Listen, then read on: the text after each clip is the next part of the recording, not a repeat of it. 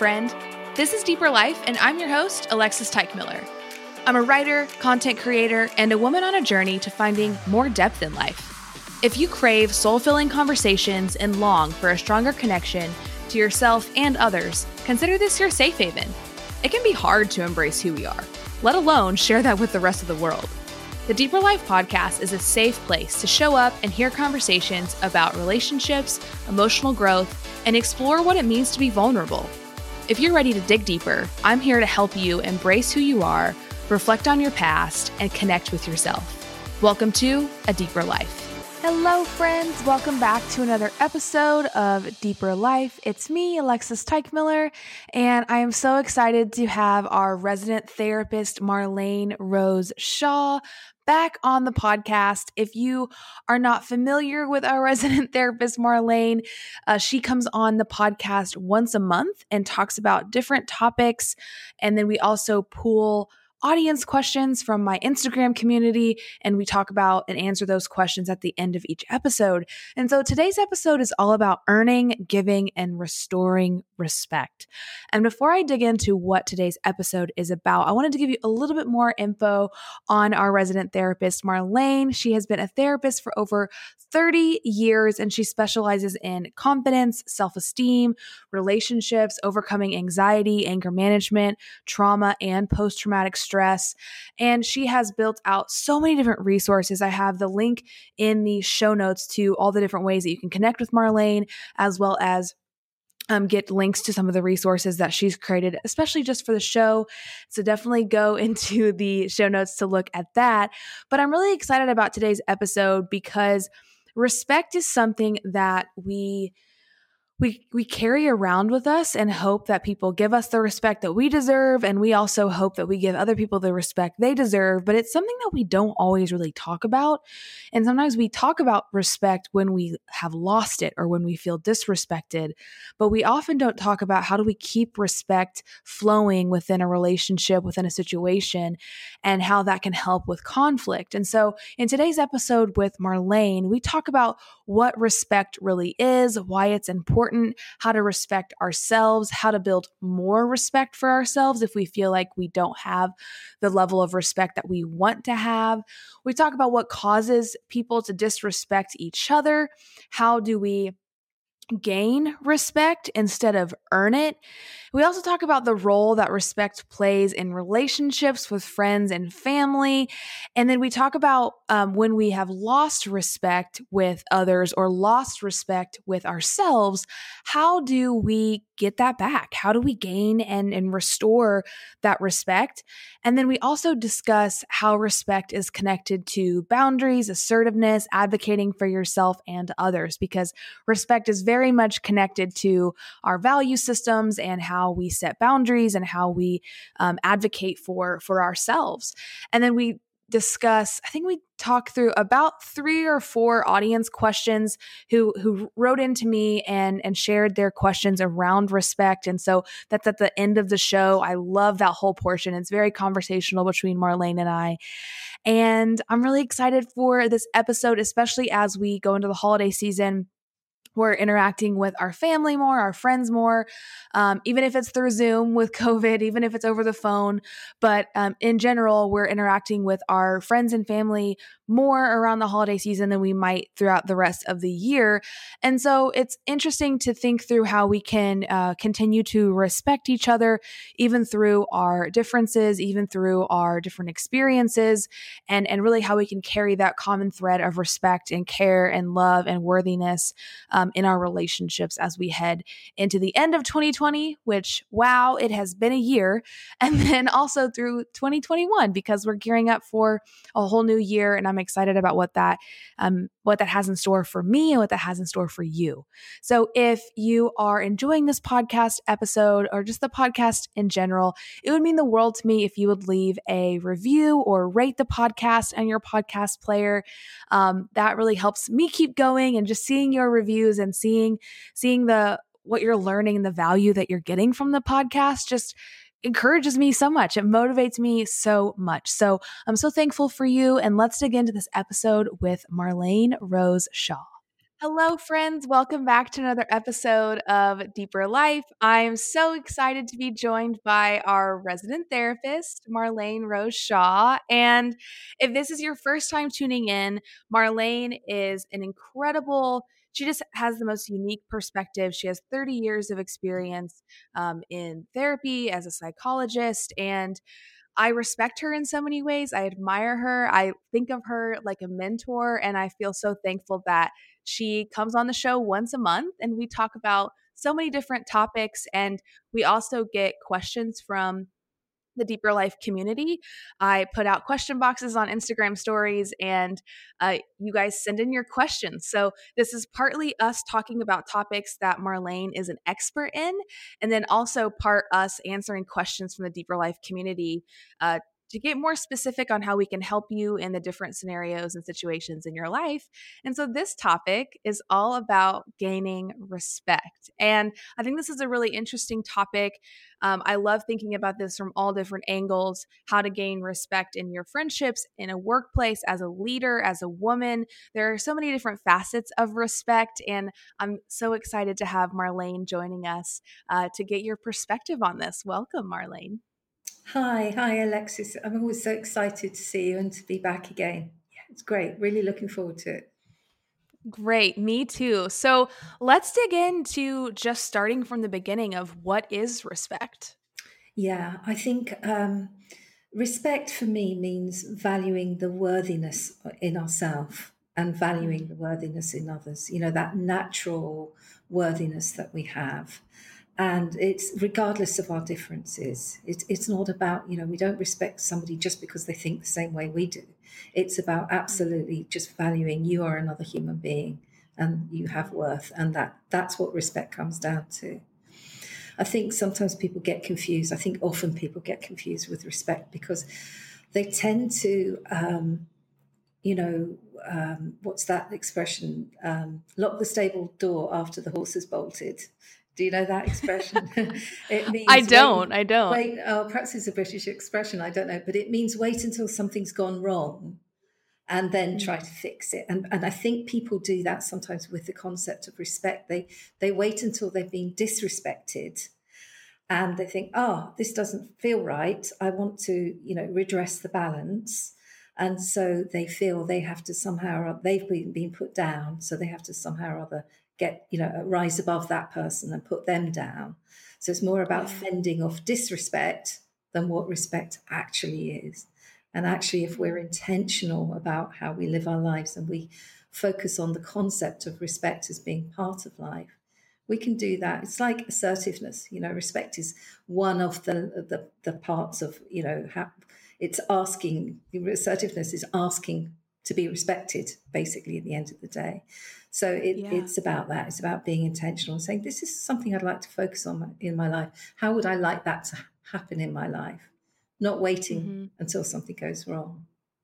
Mm, I love that. I've actually never thought of it from that perspective of, you know, people are always uh, sometimes more focused on like loss, loss aversion.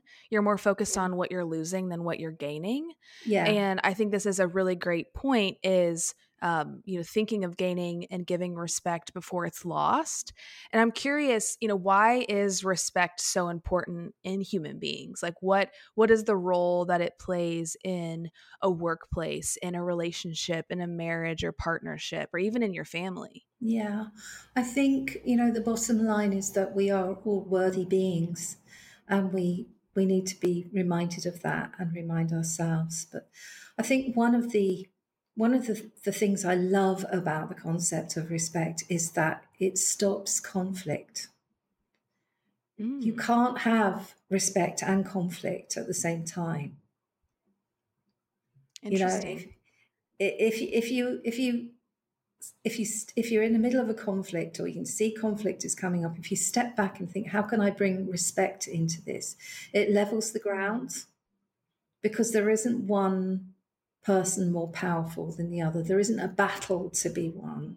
Respect is a is a dual thing. It's about you know two people or a group thing. It's about how can mm-hmm. we all how can we all come up to the same level here. That's what respect is about. That's, That's really powerful. I've I mm-hmm. again I, again just appreciating your perspective and wisdom and expertise in this because I think when I get stuck in cycles of conflict and and I will say and I'm sure this might be the case for a lot of people is usually there's a few people in life that you seem to always have conflict with. Yeah. You know, it's it's it's like, you know, either your personalities clash or um there's residual trauma or residual unsaid things to each other and so conflict kind of comes up consistently and you know I can see where I have allowed disrespect to live in the relationship by thinking that my my values or my opinion or my pain is more important or more worthy than someone else's and vice versa where someone has disrespected me and and made their opinion or their viewpoint or their experiences more important than mine mm-hmm. and it that's a really interesting it's a really interesting uh, connection how those things are connected i never mm. never really put those two things together yeah i mean if we can if we can say to ourselves in a calm manner how can i bring respect into this situation and you know act on that then we we immediately stop the conflict from happening it's very right. easy for me to say that you know and it does work but the reason that we the reason that we you know we react the way we do when we feel disrespected is because our feelings are hurt. Our ego is triggered. The the the mm-hmm. not so helpful part of our ego is triggered. And uh, you know we feel hurt we feel rejected we feel humiliated and so, you know, we don't tend to say, oh, I wonder how I can bring respect into this. what we do is we react right. and we say, don't you put me down, I'm going to put you down. And so off we go. Which is right. why I talk about, um, um, suggest that we make respect part of our day to day living in a very intentional way. In the same way we think mm. about, say, kindness, for example. You know, kindness is one of the ingredients of love. Respect is one of the ingredients of love. If we can think about having respect in our life in a very natural way, it becomes much easier when those emotions overwhelm us. When somebody says or yeah. says or does something that triggers us, it, it's it's much easier. If we're used to a practice of respect, it's easier to to bring it into that conflict situation and calm things down. If we're not used to it, if we think of respect as just something that's a reactive thing to disrespect, then it's much harder. Mm. I also wonder how how respect plays a role in how consistent we are with our values and living in alignment with our values, as well as respecting someone else's values and how they live out their values. And I never again, like I'm going to keep saying this, just understanding the role that respect plays in our actions and our behavior and how and our character mm. and how we're actually living out our value system and it's like eh, I, I can now see how it's really difficult to really live out your values and respect someone else's values without respect. Mm-hmm. Mm-hmm. Yeah, yeah, yeah. Because it can, it becomes a natural part of how you you are in the world and of course we have to mm-hmm. we have to think about respect for ourselves you know that's what boundaries are about that that's what self-care is about that's about you know how, how right. we treat ourselves how we think about think about ourselves how we talk to ourselves it's all about respect yeah. respect is like a lovely sort of framework that takes care of us mm-hmm. I like that. I like thinking about respect being a part of self-love and a part of those those important boundaries. Let's say let's say you know you're working with a client that really struggles to respect themselves. How how do you help someone with the steps towards respecting themselves and understanding their worthiness? Mm-hmm. i think that um, it's quite interesting because it's very common when I work with clients and we talk about respect, self love, and self respect as sort of go hand in hand. And the first thing they'll say, Oh, yes, I go to the gym. Um, I take my vitamins and I eat well and that sort of thing. And that's great. And that is self care. And it's a very big part of self respect, a very big part of it. Mm-hmm. But another big part of it is how we speak to ourselves, you know, the thoughts we have. And quite often those negative ways, those self criticisms, they're, they're, you know, they're integrated from parents and teachers and caregivers, things we've learned along the way. So it's very much about working with that, identifying that, and doing different exercises to help. I have an exercise called the tweaking thoughts exercise, which is a sort of CBT exercise that I've sort of changed a bit for you know that works well with clients and it's just about learning to think differently and to think about what we do and the messages that we give ourselves by our actions and the messages mm-hmm. that we give others by our actions. Yeah. Can we can we actually do that right now? Can I give you an example sure, yeah. of of a of a thought or maybe a narrative yeah. that I've told myself that's not very kind? Yeah, yeah. so I really want to go back to school.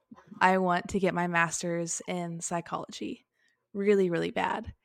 And the narrative I tell myself is that I'm not smart enough to go back to school and to put myself in an environment that is very rigorous and where I'm writing papers and building a thesis and doing research on things that really stretch me and challenge me and push me in a direction I've never been before mm-hmm. and in a topic that I am so passionate about, but also don't know enough about, which is why I, I really do want formal training in.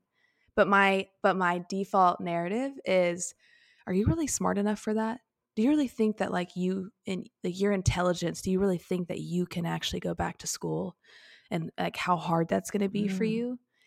So that's that's my narrative around that yeah. right now. Yeah.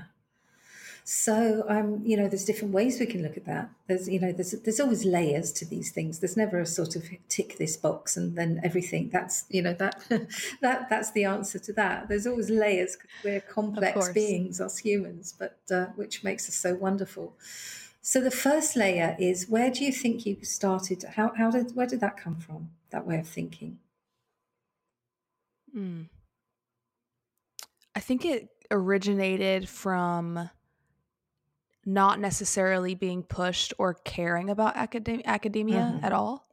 Like, um, I was always like a ABC student, and in a lot of ways, I didn't necessarily have to try in certain areas.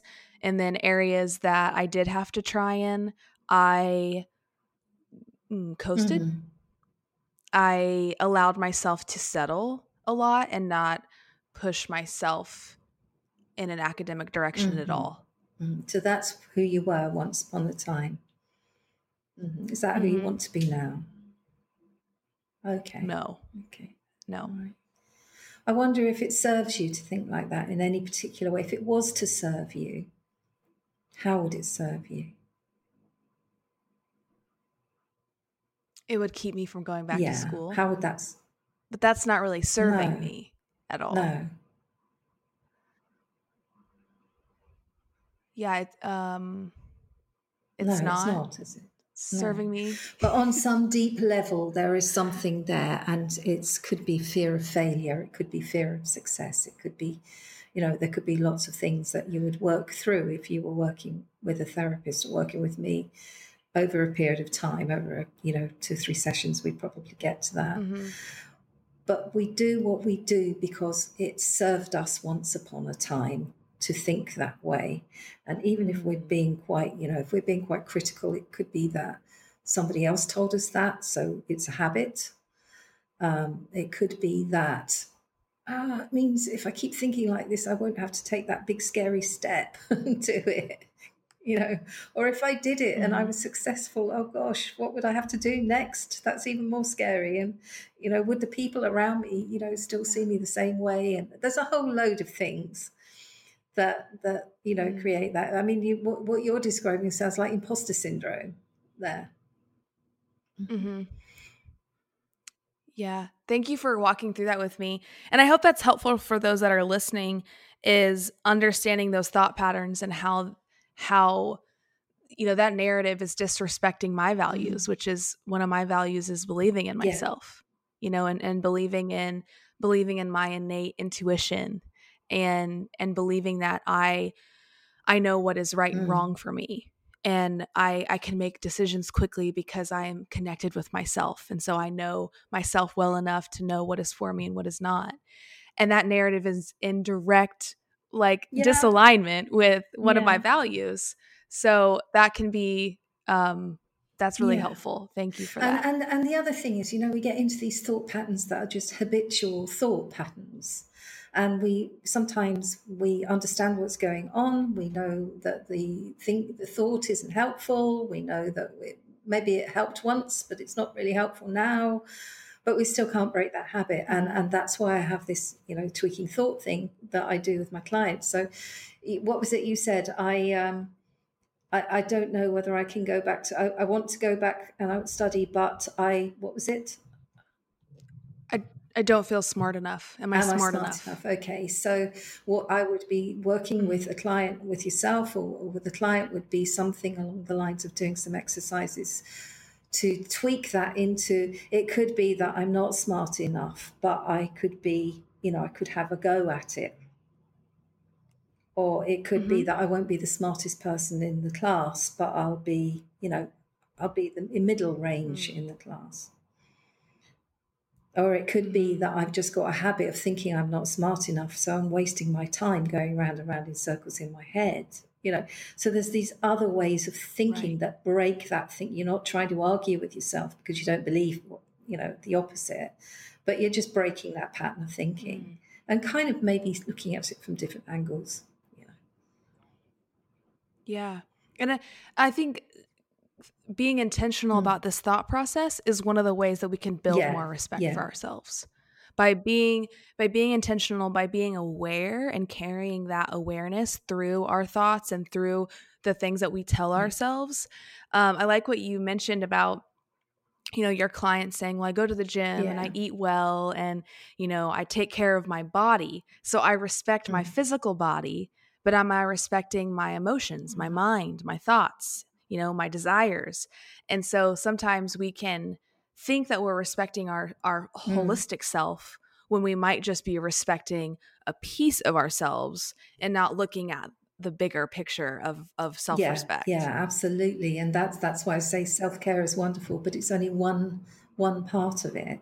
And how we talk to ourselves and having those yeah. breaking those thought patterns, that's respecting ourselves because you know, saying, "Oh, I don't think I'm going to be, you know, clever enough to do this." It's not very respectful, is it? To to say that because you mm-hmm. you know you have value, you know you have great value, Alexis. You know that, so you're not respecting yourself by questioning that. Thank you for that. I really appreciate it, especially from you. I'm curious what causes two i guess this could kind of be a two part question you know what causes us to disrespect ourselves and what causes us to disrespect mm-hmm. each other mm-hmm.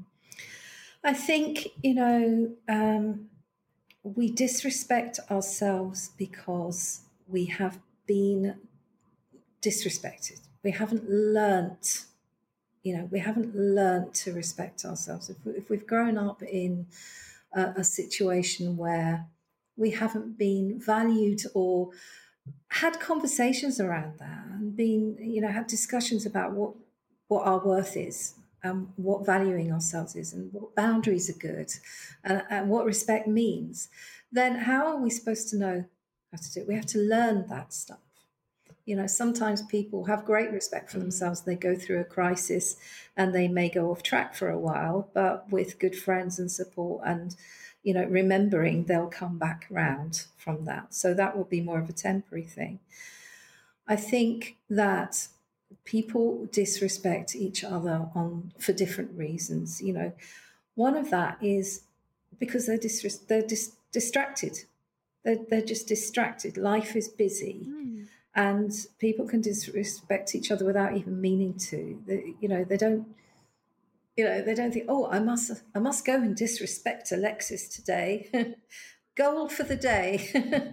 Um, but but they'll just off the cuff make an off the cuff remark or they'll turn up late or they'll you know they'll they'll sort of ignore you or that something will happen. And it, it's really just because they're thinking oh gosh you know i forgot to buy something at the grocery store. Now i've got to go back or uh, what time is it? I've got to go and pick up the kids or i've got to go to uni and do my you know my assignment or whatever it is they're not thinking about you. You know human beings are not actually that they're, they're not thinking about each other that much. They're thinking they're in it's not that they're being selfish they're just in their head in their own world. So that's a kind of natural way that people can disrespect each other. And we have to teach people to respect us by modeling for mm-hmm. them how what that looks like by letting them know what respect means for us and by respecting ourselves mm-hmm. so that even if they're really really busy over here on this side you know focused on something they've got some awareness some part of their brain is also aware that we are behaving a certain way towards ourselves and we're you know we're talking about things that are valuing ourselves so they're getting a kind of subconscious unconscious message ah, there's Alexis over there. She respects herself. I'll automatically do that. Don't even have to think about it. It just happens naturally. So we, it's you know how we are gives messages to other people about how you know about respecting ourselves. Another aspect to this is so you know when we're stressed, we go into survival mode, and when we're in survival mode, we're thinking about ourselves more than ever. We're not thinking about other people, and we're actually thinking about you know, what do I need to do to win? Um, it's very sort of um, this or that.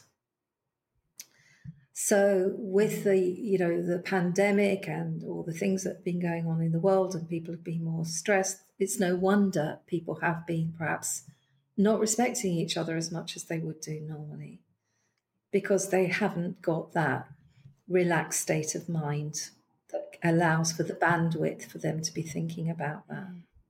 The bandwidth, that's a really interesting yeah.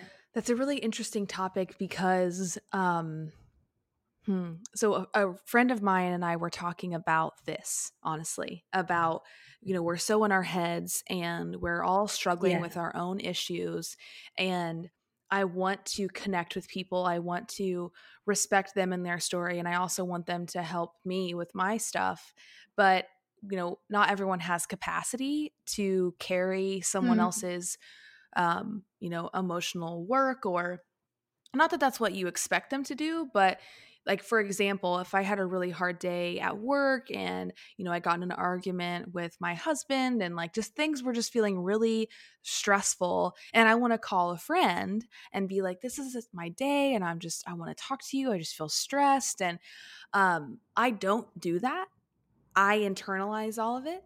I don't call the friend. I don't unload. I don't, you know, reprieve and and and, do that because I'm afraid that they don't have capacity for me. And so honestly, out of mm-hmm. respect mm-hmm. for them, I don't even involve them at all. But then I then I sometimes feel like, well, I really wish I would have let someone in and helped me. I wish I would have gotten advice. I wish I would have you know sought someone else's 2nd mm opinion and so that's an interesting balance because you know there there have always been issues there will always be struggle and i th- yeah, i think that yeah. we can always we can sometimes like look at someone else's struggle or, or look at our own and just say well i'm not going to bother anyone with my stuff and i'm just going to keep it to myself mm-hmm. is that res- is that is that respectful to ourselves I'm, well, I'm actually really curious as you say that because I'm wondering is it respect? Mm. It's it feels like it initially. It does, doesn't mm-hmm. it? Oh, I'll respect their space. You know, I'll respect them. They, they, they, you know, they're busy. They're tired. You know, it feels like that. But is it respect or is it something else? It could be fear of being vulnerable and fear of asking for yeah. help um, or fear mm. or fear of of maybe not actually being received like I want to be received, um, and being right. a burden. And so then I I mm. just you know, I'm like, well, they've knowing them and knowing what's going on in their lives, I'm like, I'll just, I don't want to add one more thing. So I'm going to keep this to myself, which can yeah. sometimes create more disconnection, I've found in my friendships. Yeah. Yeah. It's interesting, isn't it? Um, because actually, the friendship that you have with that person is a very unique and valuable thing, isn't mm-hmm. it? And it needs that connection needs to be respected. So when we look at that, isn't it respecting the friendship by going to that person and saying, Hey, I've got a kind of need to offload a bit. I don't know if you've got time now. If you haven't, that's fine. But I just thought, as you know, I'd ask you. Mm. That's a really good point, Marlene. that's yeah. a good point. It's it's uh, not it's it's not honoring the worthiness of the friendship enough to actually connect and say this is what's going on and i'm struggling with this or i'm really sad today and i just need to talk about this thing um, by carrying it so close yeah. to my chest um, it's honestly kind of disrespecting the friendship and not allowing it to grow because i'm keeping everything to myself. Yeah. very interesting. Yeah. Interesting. Isn't it interesting? Yeah. But how uh, you know it's completely understandable that that any of us would say, oh, I won't bother that person. It's only when we step back and, and think about it in a slightly deeper, deeper life mm-hmm. way that um, that we see that we need to respect the relationship, the value of that relationship. What is the point in having that relationship, particularly friendships, that sort of connection? Because mm-hmm. they're often about mutual support, aren't they? they Our close relationships are often about mutual support. And there's nothing wrong with saying to a person, have you got the time now? If you haven't, that's fine. Maybe we could have a coffee next week. And uh, or maybe maybe I could just you know can I have a rant? Can I send you a, a WhatsApp or a yeah?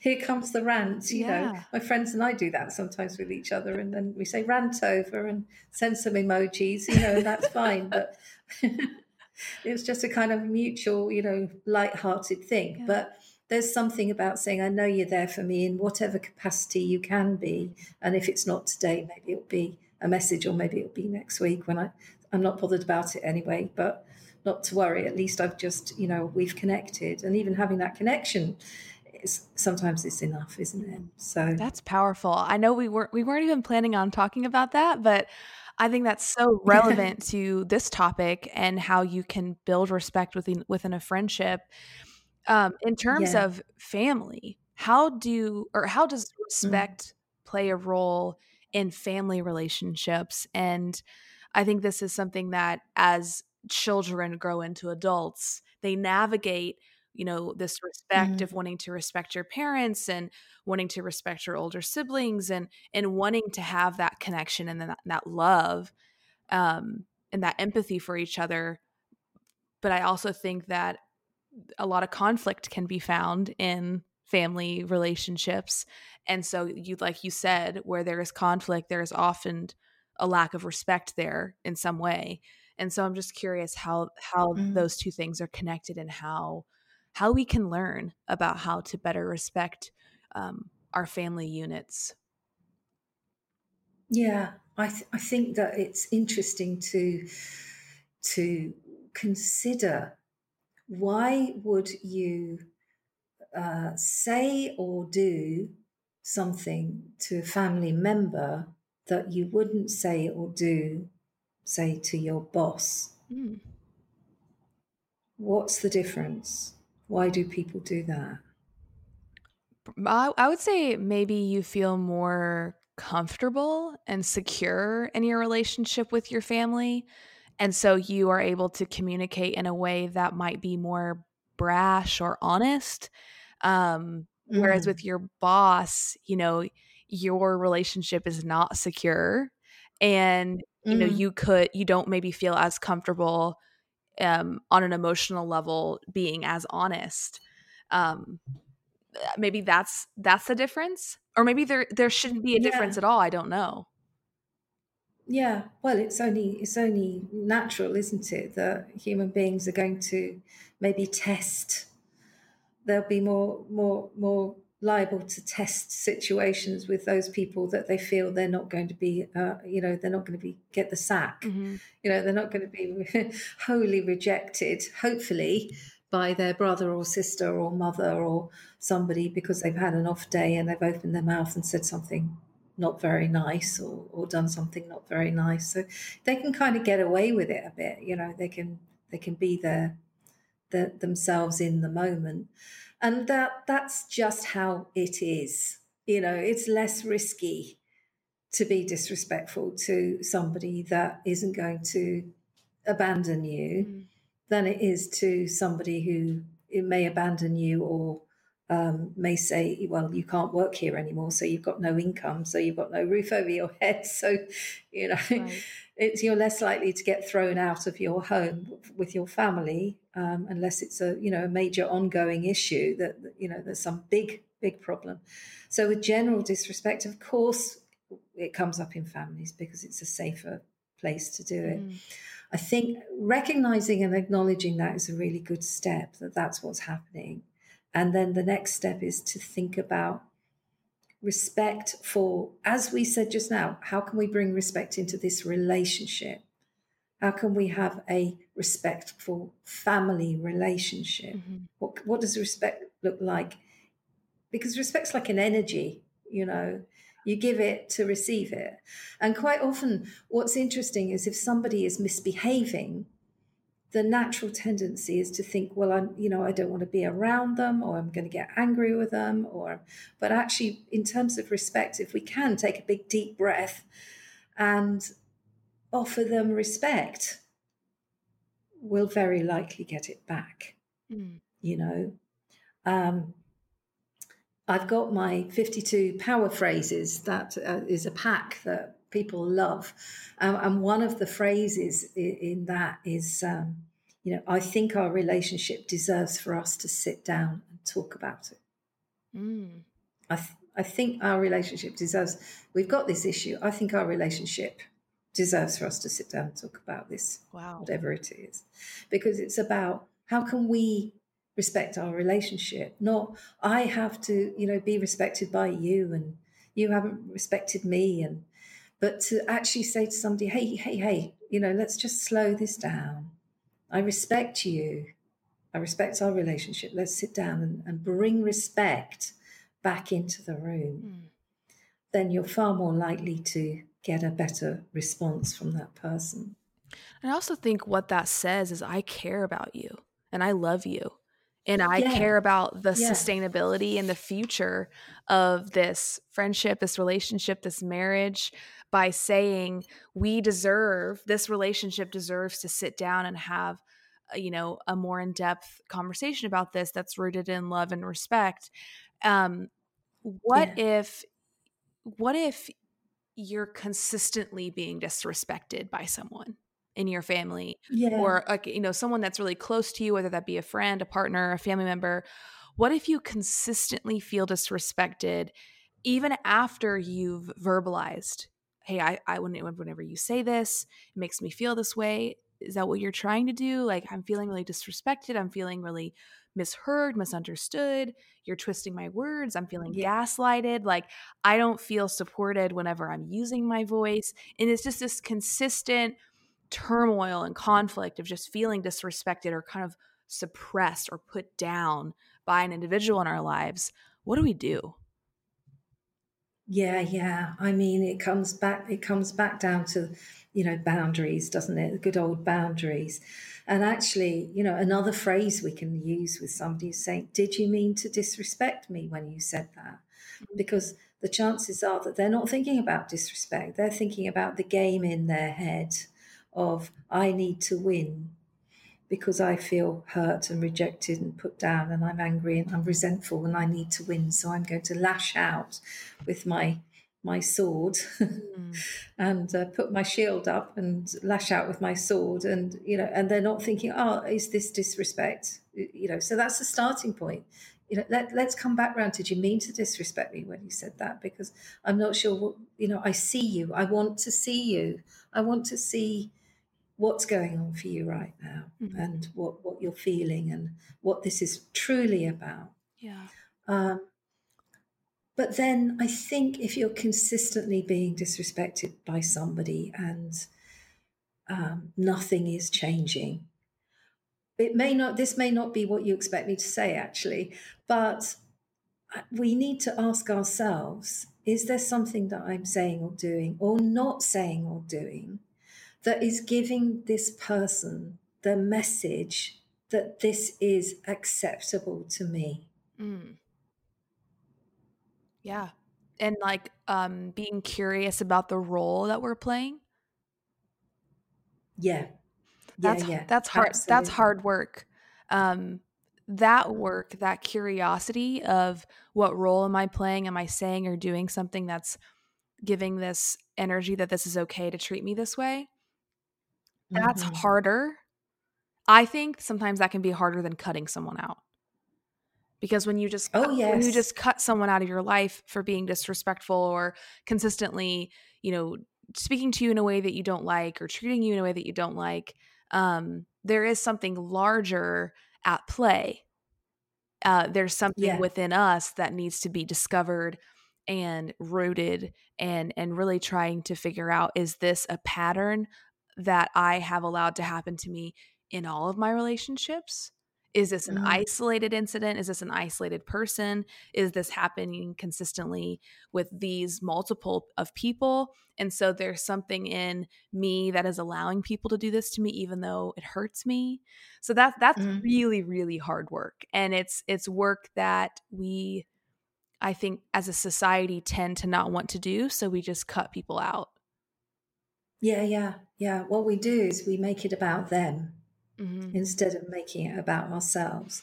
Because if somebody is consistently disrespecting you, of course you're going to be focused on them and their behavior. You're going to be thinking they're the bad guy, you know, the baddie. And it's all about them. And if only they would change, and they won't change, therefore you're going to cut them out of your life, and that's a solution. Mm-hmm. And that is one solution. It, it certainly is. And it depends on the situation. I mean, if it's a highly abusive situation, then that's probably the right path to take. Of course. Um, if it's if it's general disrespect that keeps happening, or perhaps across different relationships, there is that thing about taking responsibility to look at ourselves and think, you know, what is there something I'm saying here? You know, if, for example, if you're with friends and you're often putting yourself down, you're often saying, "Oh, I'm rubbish. I'm no good. I can't do that. I always fail." I'm well, again, you're giving them a message that that's what you expect from them. And they may not even realize they're doing it. They'll ju- they're just going along with what you you're, you've taught them. Yeah, that's really powerful. How how do we gain how do we regain respect if we've lost it for ourselves? Mm. I think the you know a, a starting point if we're feeling really lost at any point with with respect or if we've never had respect or if we've lost it is to actually sit down and think about what our values are. Because it's about knowing who we are. Once we know who we are we know what we want Yes. And once we know what we want, we can let other people know what we want. Yes. But we can't let them know what we want if we don't know what that is. So it's about sitting down and doing the work with a therapist or in some sort of group program or coaching program or something, personal development group or something, where we can actually look at what are my values, what really matters to me. And respect will probably be, you know, right up the top of the list kindness, honesty, openness whatever it happens to be. That gives you a sense of confidence immediately because you've got that sort of grounded feeling. Right, this is my. I've got some. You know, I've laid some bricks now to to build this. You know, this this lovely safe structure that from which I'm living my life. So then you can go on to think, well, how do I match my behavior towards myself with those values? Do I respect myself? And how do I match my words with those values? What language do I use mm-hmm. in my head to myself and the way I speak to my about myself in, in front of other people? And once we start matching the way we behave and the way we think and talk with the values that we've decided are important to us. Well, it it you know it designs itself basically. I think it's never too late to go back to the drawing board. You know, it's if we've lost respect or we feel we've never been respected, whatever time of life, whatever's going on in our life, however long the relationship's been going on, we just keep coming back to these, uh, you know, to being authentic, having that conversation, saying, well, what do I want? And today's a new day. Mm-hmm. What, what do I want from today? Who do I want to be? What are my values? Yeah. And, and when it comes to, let's say we've hurt someone else, and we've been dishonest we've cheated we lied we we broke the contract between us and another person that we have a relationship with and we've lost respect not just for ourselves but also that person what does gaining respect look like in action with with another person? Not just with ourselves um, and let's say we know our values and we know what we did was wrong and we feel mm-hmm. remorseful mm. and like what are those next steps in rebuilding that respect and trust with someone else mm-hmm. Mm-hmm.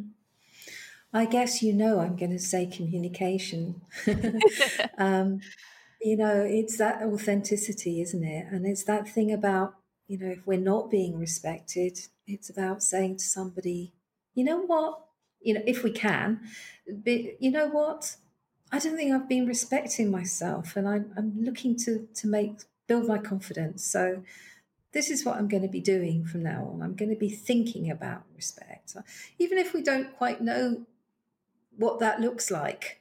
We can start thinking around it. You mm-hmm. know, I, am a, I'm a great advocate of start by considering what what would it be like. What what what does that word mean? How can we bring it into our lives? Yeah. And just working from there because you know it, things will build it will build from there if we've been res- disrespectful to another person it's communication it's it's saying you know what i wasn't my best self i'm human it's okay to be human and to make mistakes what's important is to be able to admit to that and to go and say to the other person you know i messed up i wasn't yeah. my best self and I'm going to work on that. Mm-hmm. And that's the best thing that you can do because in doing that, you will connect with that person at a deeper level because you've been open and honest with them. If they're not ready to hear that and they want to walk, well, that's, you know, that's their choice to do that. Right. Sometimes people walk and then they come back after a while. Mm-hmm. But it's about that. It, it's about you doing your bit in it and saying, I'm human. I'm vulnerable. I made a mistake. This is what I've learnt from that experience, and this is what I intend to work on in the future. I can't promise I'll always get it right, mm-hmm. but I'm going to be aware of it and work on it. Yeah, I think there's something important too about acknowledging that you've hurt someone yeah, and acknowledging yeah. that, like, my behavior and my disrespect towards you or towards this relationship hurt you and I take mm. ownership mm. for the pain and for the distrust that I've created. And not only do I acknowledge it and and here are the steps I'm going to take to do better, but then also like seeing those steps in action. You know, whatever mm-hmm. that action plan is, whether you create it together, you create it individually, um, but actually seeing that because I think that's where a lot of forgiveness and a lot of uh, reconciliation can can really happen. I've seen it happen. I've experienced it, um, but it's been as a result of everything that you mentioned, along with really acknowledging the hurt and the the the choice of forgiving daily. Mm-hmm. You know, daily daily activation, daily forgiveness, daily respect and love towards each other. Um, this has been such an incredible conversation. I do want to shift towards some audience questions, unless there's sure. anything else that you want to touch base on before we dig into these.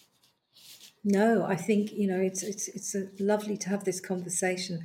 Really, just also what you said just now about um, allowing the other person to to express their feelings and get respecting their space to do that. Yeah, yeah totally.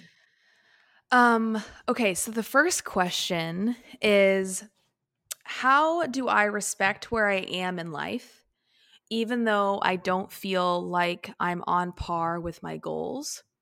And then the kind of the second part was if I'm if I'm not making progress on my goals or on my growth, I I have a hard time respecting myself.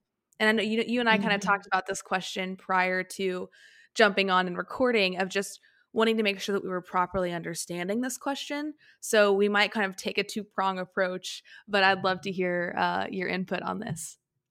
Yeah, I, would love to hear your input first, actually, Alexis, because yeah. of that first part of the question and how how you read that. Mm-hmm. How to respect where you are in life, even though you don't feel on par with your goals. So my my input on this would be if you aren't respecting yourself as you work on your goals, I would question the goals. Like, are the mm-hmm. goals leading you in a direction down a path that is most in alignment with your values and most in alignment with what you actually want and who you actually are? Uh, because if they're if your goals are detaching you from respect for yourself and feeling like well i'm not not where i should be. I'm not where so and so thought i would be. I'm not making you know i'm not keeping on par. I don't feel on track. I'm having a hard time building habits around these goals. I would question the intention and the motive and how connected they are to what you really want. And so i, I think mm-hmm. there's some areas to be curious about and be curious about those goals and if it's something that you really want to do and then in terms of the, the having a hard time respecting yourself i think that we have to acknowledge the role that mental health and depression and anxiety can play into the way that we view our productivity. And mm-hmm. you know like for example how i experience depression is like i can't do anything today today feels really hard. Any kind of action would feel like an accomplishment then my, my anxiety looks at it and says yeah but you're still not doing enough mm. and so i think it's important to acknowledge the way that um, those those um, can play a role in in that respect level too if that's something that you struggle with i'm just sharing my personal experience with mm. it um, but i can feel disrespect for myself creep in mm. when my anxiety and my depression talk to each other yes um, yeah so that's that's my input on this first question. What about you, Marlene?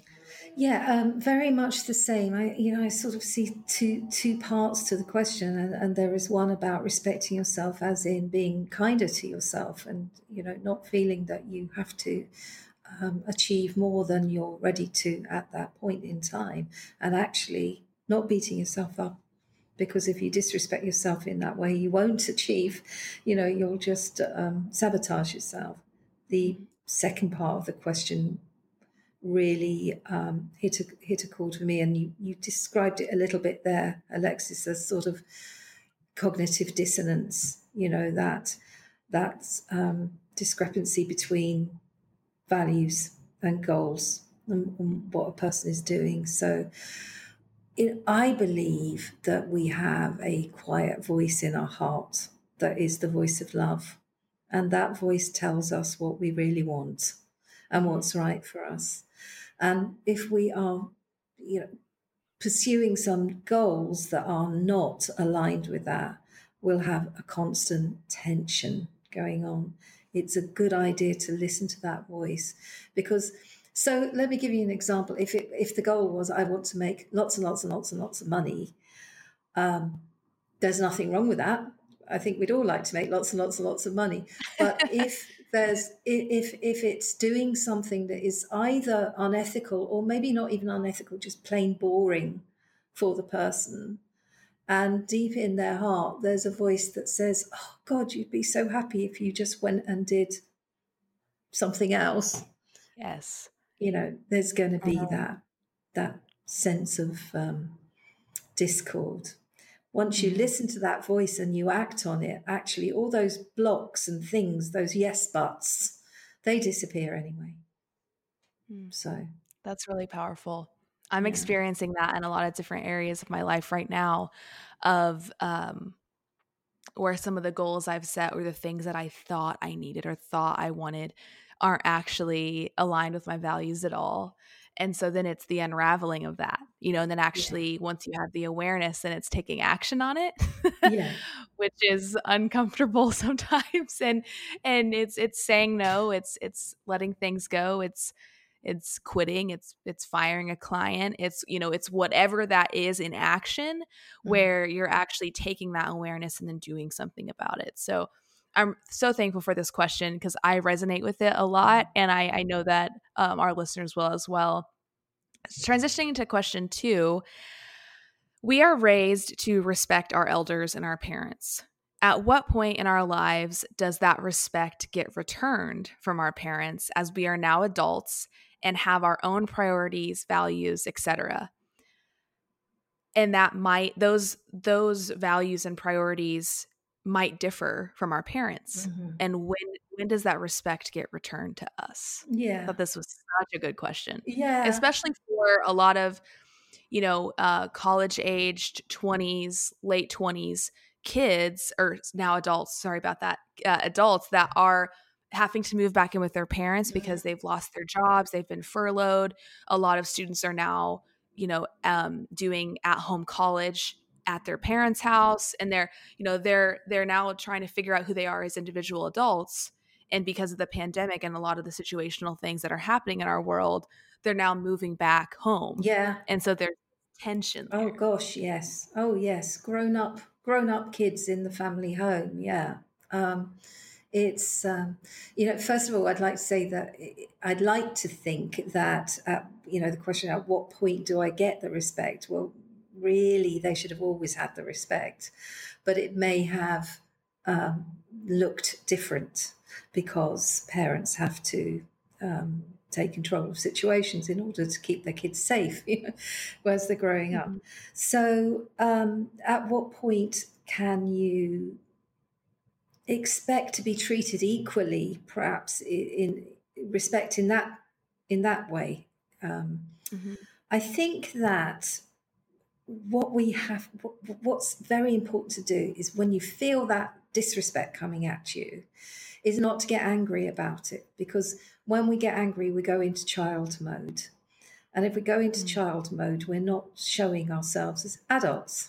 so we need to, you know, you need to be careful about that.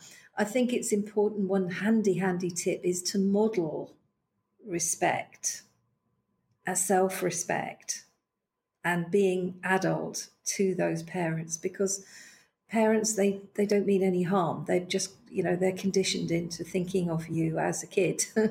And they you need to show mm-hmm. them that you're not that kid anymore and you need to model that. And you can do that by you know how you treat yourself your boundaries. It's that same thing i was saying earlier the message that you're giving them. But i think also with parents it's quite helpful to be able to declare it a little bit you know like uh, hey mum i was having this chat with my friend the other day and she said this and i felt disrespected so i set a boundary and i said no to her or something so it's just kind of mm. saying hey look what i'm doing you know i'm behaving in this in this way that I'm setting boundaries and I expect respect because I'm a grown up now and this is what grown ups do. So notice me, mm-hmm. you know, wave, notice how I'm being. Um, yeah. I, th- I, can also see it um, come in action where yeah. the parent pushes their viewpoints, their thoughts, the way that they would have done something, what they wanted you to study in college, where they want you to live, what house that you should buy, when you should start having kids, really pushing a lot of their ideologies and their their desires for you mm-hmm. as a child onto you and and something that and I have amazing parents and have always been very supportive of me um, and we have navigated this relationship of um, you know them encouraging me or them giving me maybe unsolicited advice or maybe telling me what they think I should do without me necessarily asking. And so something that I have consistently done is say like I love your input and I know that you are older than me and wiser than me and have so much more experience than me, but I'm going to let you know when I need your advice. I'm going to come to you mm. um, and seek you out when I need your input on this. But until then, and unless you see me making a very, very big mistake, okay, until then, I would like to make these decisions on my Yeah. own. Um, h- you know, how do you feel about that? What's what what's coming to your mind when I say that to you? Are you upset? Do you understand where I'm coming from? Did you experience this with your own parents? Um, and and how did that make you feel as a young adult? Do you think that maybe that's how you're making me feel as a young adult? And so we've been able to navigate these conversations. Um, and and I had to grow Yeah, up. yeah. Yeah. Like your comment, your Mm. comment about you know when they say something and you get angry and you pop off and you act like a kid, Mhm. that was me. Yeah. You know, and I still struggle with that, but I had to slowly model the behavior of I'm not going to get angry about that anymore. Mm. I'm not going to not going to snap back. I'm not going to receive that. I'm going to I'm going to listen and I'm going to give you the respect that you deserve and I'm going to model what respect looks like for me. And that has been a very hard Mhm. lesson for me because I am uh very quick, you know, with I know what I think, I know how I feel about something, and if I feel disrespected or injustice, like I'm to I'm to swoop Mm. in. And that's not always um in relationships that's not always modeling maturity No. you know um it's it's it's really trying to figure out where that belongs um and instead of that always belonging in every you know heated argument or a mm-hmm. discussion or a question that they meant out of pure you know curiosity i read into it too much and now i'm mad Yeah. and it's not that they don't trust me or believe in me it's that for a long time I didn't trust and believe in myself. And so when someone asked me something or questioned me or thought that I should do something, I felt very insecure. Mm. And so then there again there there was that not only disrespect in the conflict of the relationship, but there was conflict and disrespect with myself. Yes. Yeah. And so yeah, I love this question and have went around in circles and in my own life in it. So definitely Yeah. definitely something that takes time Yeah. too.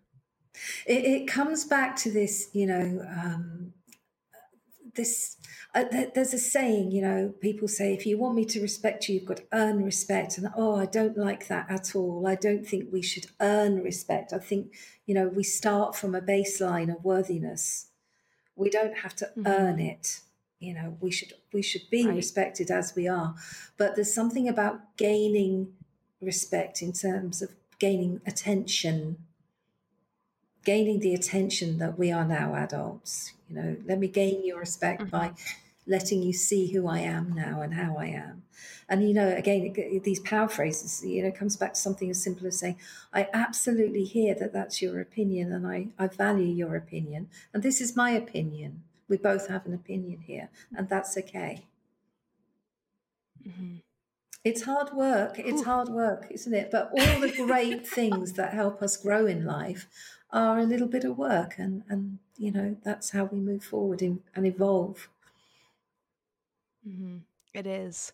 So moving on to question three, and I really feel like we covered a lot of bases on the second Yeah. question. So I hope that was helpful for anyone that's struggling with that right now. Question number three is I just got a promotion at work, and now I'll be leading slash managing some of my work friends. How do I gain respect without being bossy and making the relationship and existing friendships strange? How do I communicate that I am for them? There has already been some cattiness on my team from one of my friends that I'm now leading as their manager, and it's been really awkward Mm. and tough. Yeah, really hard.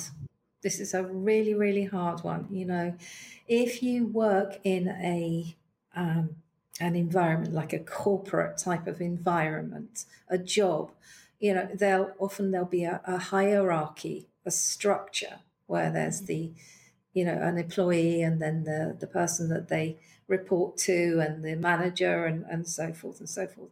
So just by the very nature of that, we have you know this this issue of respect and um, you know people looking up and down on each other so that's Mhm. you know that that makes it hard to start with then if you have been at in a certain role at a certain level with colleagues and then you are promoted to this hierarchical next step up that makes it really hard which is why some companies if they um, want to promote people, they do it sideways into different departments for that very reason.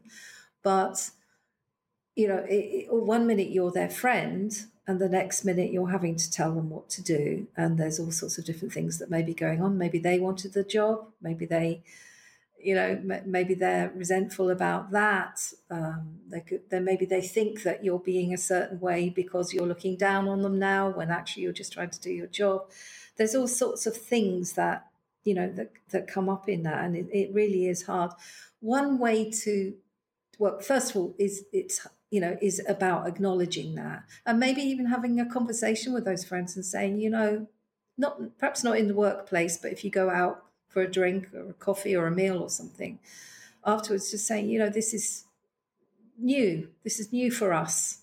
And, you know, we may need to navigate some things around that. And I acknowledge that it might be difficult and strange for you seeing me in this role. And it's difficult and strange for me being in this role too. And it's also about yeah. coming back to the role itself. So it's about the language that you use. So, you know, a power phrase might be something at work that you might say, can we set a clear guideline on this? Yeah. Can can we find an appropriate way yeah. to deal with this? It's about focusing on the job description itself you know this is the job that I, would like you to complete. This is the task. This is the goal. This is the time limit on it. You know this is what I, I needs to be achieved for this you know particular place that we're working in. And so the language becomes about that. It doesn't become about uh, you and me and us and i feel this way and why haven't you it just just use the language of the job because that's what you're there for at the time. I know that might sound a little bit cold, but it's a bit like, you know, we've talked before about contracts. You know, this is the contract, this is what we're here for.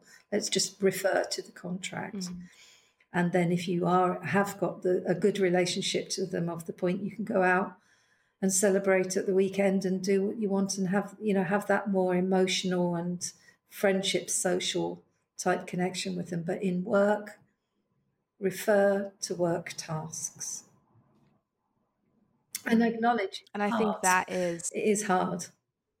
Yeah. Yeah and even acknowledging that you're going to yeah. make mistakes as a new leader and a new manager and there there has to be mutual grace and respect and understanding for the fact that you're not going to get it right um, and I've watched some of my dear friends move from peers into managers mm-hmm. and then into you know upper leadership directors and um, even watching them make mistakes and how they how they came back from that mistake and said you know what I tried to exert my power where I shouldn't have and I'm sorry. I'm I'm learning, I'm struggling with this and I'm excited and I'm I'm yeah. very equipped for this role, but I am also going to make mistakes because I am a human being and my humanity is still in this. I am not a commodity. I am not a product. I mm. am a mm. human and I'm going to make mistakes in this. Um, I think that's really powerful. I also think that there's something interesting that I just want to note in the way that this person phrased this question, and I know that this person is a female, using the word bossy. Mm-hmm. Mm. And I, I think there's something there to explore and to be curious about as a woman in a leadership role. Why do you think that being direct and being a leader and leading your team equates to being bossy? Yeah. And so, and that's some and the reason I'm bringing this up is because this is something that I have deeply struggled with and been told that I was bossy, been told that I was acting like a boss lady, and and really um, and not in a good tone and not in a good um, uplifting. I love how direct you are. In that directness, maybe we could work mm-hmm. on your tone. And really, that's what they were talking yeah. about. They were talking yeah. about my tone, but through my tone yes, was yeah. my insecurity of am I am I qualified? Let me exert a, a very direct mm-hmm. tone, even though the action was good and, and the direction was good. It was yeah. the way that I was speaking about it from from this position of, you know, I am powerful, and so. I just I just want to encourage our listeners, especially if you're a woman or identify as a woman, and that that language around mm-hmm. being bossy is different than just being direct and saying, you know, meaning what you say, saying what you mean, and and and being succinct on that is is not no, being bossy um and i can't you know I, yeah so there there's that. yeah most there. definitely and i think that you know to to this person who who sent in this question this is a fab opportunity for her to grow as a person this is a this is quite a challenge to navigate this one and I, I you know, I don't, I don't want to be plugging my book here, but I highly recommend that um, that she and others read How Kind People Get Tough because it's absolutely packed full yes. of communication skills and phrases and quick wins and case studies of all of this sort of thing work at home different relationships spouses family you know various different situations um, but this is a, a, just a fantastic opportunity because this this lady, whether she goes on in life to run her own business or she works in other you know other jobs in the future, she can say this was a challenge I had, and this is what I learned, and this is how I navigated it, and that's amazing, Alexis. This is a fantastic, fantastic opportunity to grow as a person. Just about doing the work now. Yeah, and also yeah, and also Yeah. helping other women with that as well. When you are a woman in, in a leadership role, grooming and mentoring and teaching other women this is what a healthy emotionally yeah. aware leader this is this is the way that this um, is embodied this is the way that we speak this is the way that we have empathy and kindness while also yeah. being firm and direct and it doesn't have to have this overarching narrative of you know you're bossy or you're you know you're a, the b mm-hmm. word or you know like there's there's all these different things in in a corporate work setting that I have been told, that I know mm-hmm. friends of mine have been told, because we were just, you know, doing our jobs and being direct. There was this underlying notation. So I'm really excited for this person. And I think that uh, we definitely dove into yeah. a lot of different topics here. So there's lots to unpack. Um, I just have one more question because I know that we're running out of time. Um, and we have more questions. We haven't been able to get to all of them. Um, but I love these audience questions because I like how specific they are. And uh, I just, I think that they can help so many different people. So, my last question for you, Marlene, um, from a member of the Deeper Life community is how do I gain respect when I'm a mm-hmm. yes person I find that people are consistently taking yeah, advantage yeah. of me. I think that um, this is what we call people pleasing, isn't it? It's that that word that we all relate to. Uh, you know, many of my clients uh, come to me because they have issues with people pleasing. I think the majority of us do, to a certain extent, in some way in our lives, um, or have done. Um, how do I gain respect if I'm a, a, yes person or a people pleaser? Well, I think the first thing to do is to um, ask yourself, what do I get from saying yes? What, what am I getting from this? You know, it's it's like when I asked you earlier, Alexis, what is what what's you know what's the payoff? What is it? Because I wouldn't. You don't keep saying yes if there isn't a part of you. I, I kind of say, what's the buzz? because there's often a little buzz that says, "Oh, oh, this person will like me, and I'll be loved, and I'll be wanted, and I'll be," and you know, so often, or we've all done it at some point. Some people do it more than others, but there's a, you know, where did I learn that? Was it in childhood? I learned that if I was very good and I always said yes and never said no, and I was there for everybody all the time, then they would accept me and love me and not reject me, and that does work in childhood, but it doesn't work when we grow up because people what we're doing is we're passing that message on again back to the messages that this is you can walk all over me you can disregard me you can take me for granted and i won't mind. I'll always say yes. So what is the buzz i get from saying that yes? And is it really valid today? And actually probably isn't. The next thing is to think well when i say yes to somebody else i'm saying no to me. Am i respecting myself yeah. Because to get respect from other people, we have to start by respecting ourselves. So, um, mm-hmm. you know, it's about providing that own validation. the more you, you know, have this 90 10% thing, I say, you know, do we want to expect 90% validation from everybody else and give ourselves 10%? Or do we want to expect 10% validation from everybody else and give ourselves 90%? And, you know, okay, you could just sort of start tipping the scales towards that percentage. It doesn't, you don't have to jump to 90, but, you know, the more we respect ourselves, the less likely we are to expect that validation from others. And therefore, when we're going to earn their mm. respect. Mm-hmm. That's really good. Thank you for that. I, the affirmation and, and respecting ourselves, eh, that's something that I have spent a lot of time in therapy uh, working on. And I can, I feel like I'm at a place where I can deeply love and connect with the people in my life without necessarily needing yeah. them to approve of me. And that is a really hard, special place to get to. And I'm not perfect at this. I definitely have my days, but um, I, I've arrived at this place, and I hope I stay here for a really long time, of just recognizing that I don't need anyone else's approval of me. If I don't like and approve and respect myself, mm-hmm. then like, who am I? You know, and and am I operating from this scarcity mode of I don't have enough, I'm not enough, I can't give enough. So let yeah. me try to earn it. Let me try yeah. to earn someone else's love, earn someone's approval, earn my own approval by doing quote unquote mm-hmm. all the right things, by being a good person, um, instead of questioning, you know, who who are we and what do we actually want um, that can be yeah, that yeah. can be really powerful.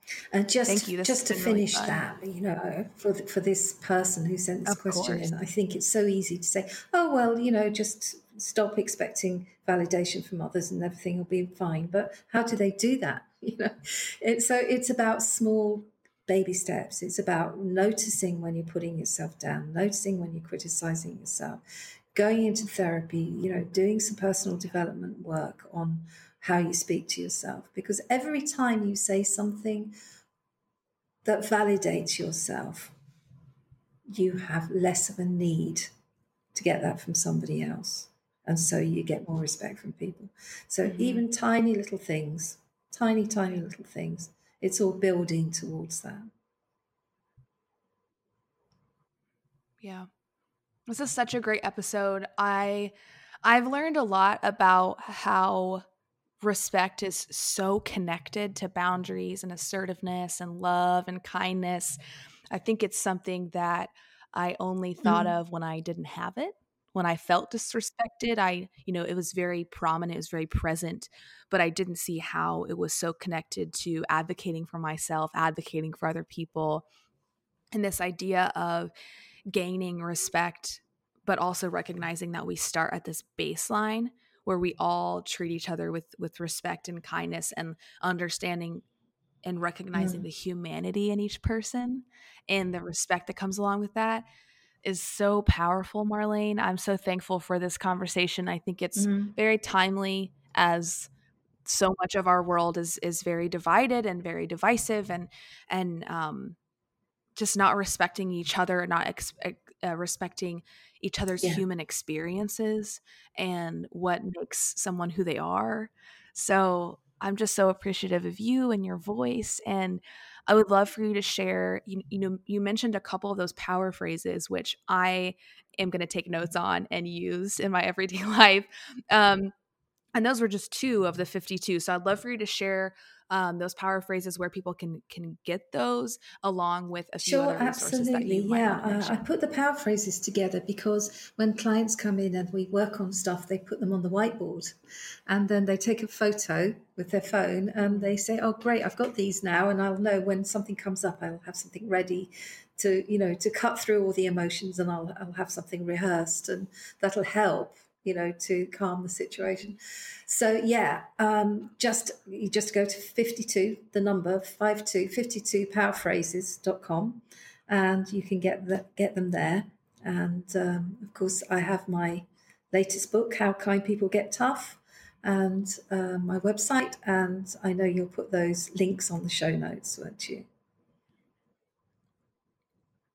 Absolutely. Yeah, I'll have all of those linked up in the show notes for easy access and just highly recommend following Marlene on social media. She shares a lot of really great quotes as well. So I'll make sure to include her like her Instagram um, username in the show notes too because I know you've been really active on there and would just highly encourage connecting with Marlene, reading her books. Like I'm I've it's only been three months of us working together and, and you being the resident therapist on the podcast. And I've already learned so much from you. And and honestly, like you're one of the reasons why I want to go back to school. It's interesting how mm. uh, people are put in our lives in the way that they are. Um, and and just the like you've inspired me to want to learn more and i'm just so thankful for you and i'm thankful for you too alexis and the deeper life community